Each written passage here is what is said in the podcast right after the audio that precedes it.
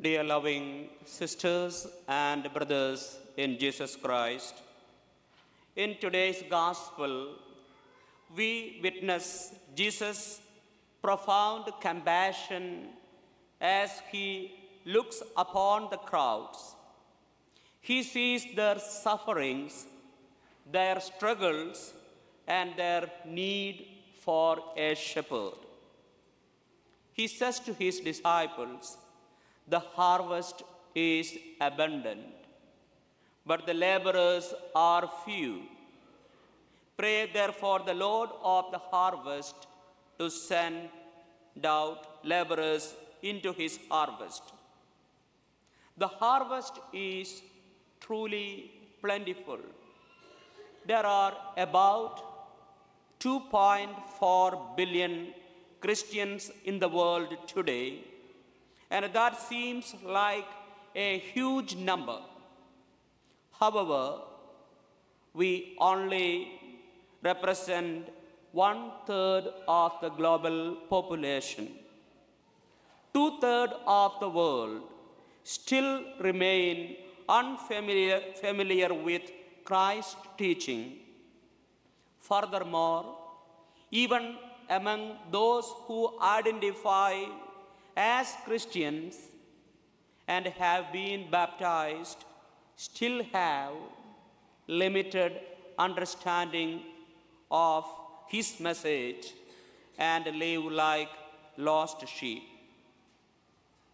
The gospel emphasizes the missionary dimension of discipleship through two powerful images: the people who are like sheep without shepherd, and the need for the laborers to gather the harvest. Jesus calls his disciples and empowers them to continue his mission of proclaiming the kingdom of God, healing the sick, and casting out demons. He sends them out with authority to convey God's love and mercy to all people. Jesus chose twelve disciples, and this inner circle of men came to be known as apostles, who were entrusted to spread the message of Jesus throughout the world. These apostles are sent by Jesus to proclaim the kingdom of God, perform miracles, heal the sick, and make disciples of all nations. My dear friends, it is important to understand the distinction between disciples and apostles. While a disciple is a student who learns from a teacher, an apostle is specifically sent as a messenger to deliver those teachings to others. The term apostles comes from the Greek word apostolos, which means one who is sent or messenger. Jesus had numerous disciples who followed him and his teachings. The twelve apostles mentioned in this passage were Jesus' closest disciples. The apostles were a select group chosen by Jesus to be his closest companions, witnesses of his ministry and the foundation of the early church. We can understand that all apostles were disciples, but all disciples were not apostles. Why did Jesus choose twelve apostles. The number twelve is very symbolic. It corresponds to the twelve tribes of Israel. By selecting twelve intimate companions, Jesus symbolized his intention to rebuild the people of Israel. The twelve became the common term to refer to the apostles. When Jesus chose his apostles, he did not select the most intelligent or accomplished individuals. Fishermen, tax collectors, and those of limited education and means were among his closest followers.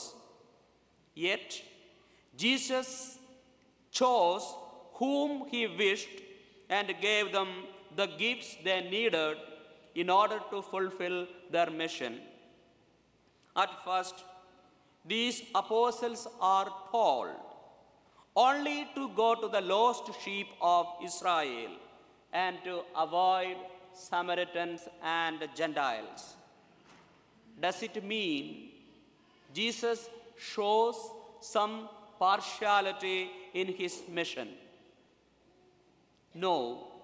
God's message is first for his own people, and Jesus' initial ministry primarily centered on the Jewish community.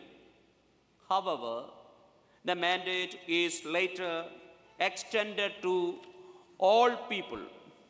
Only at the end of his earthly ministry, Jesus grant the apostles permission to go to all nations and make of them his disciples.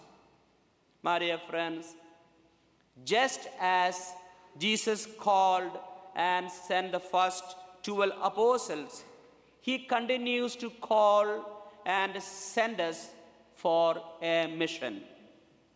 In other words, discipleship entails a mission. We are called, therefore, to do something in the vineyard where the harvest is ready, but the laborers are few. Our vineyard is no longer a distant field, but our very own parish community. Let us actively engage ourselves in the, all the activities and the initiatives of our parish. Together, we can contribute to the growth and flourishing of our faith community. Jesus' missionary call is centered around our active presence. We are called to help and support those who are sick, weak, needy, marginalized, rejected, and abused. Just as Jesus sends out his apostles, he sends each one of us to there for others. As Christians, we are called to be the hu- to be the human face of Jesus in our current time and place. This means being there with kindness, forgiveness, and understanding for those outside of our comfort zone. We can assist the lost in rebuilding their lives and contribute to the healing of broken relationships. By doing this, we become authentic disciples of Jesus. May God bless you.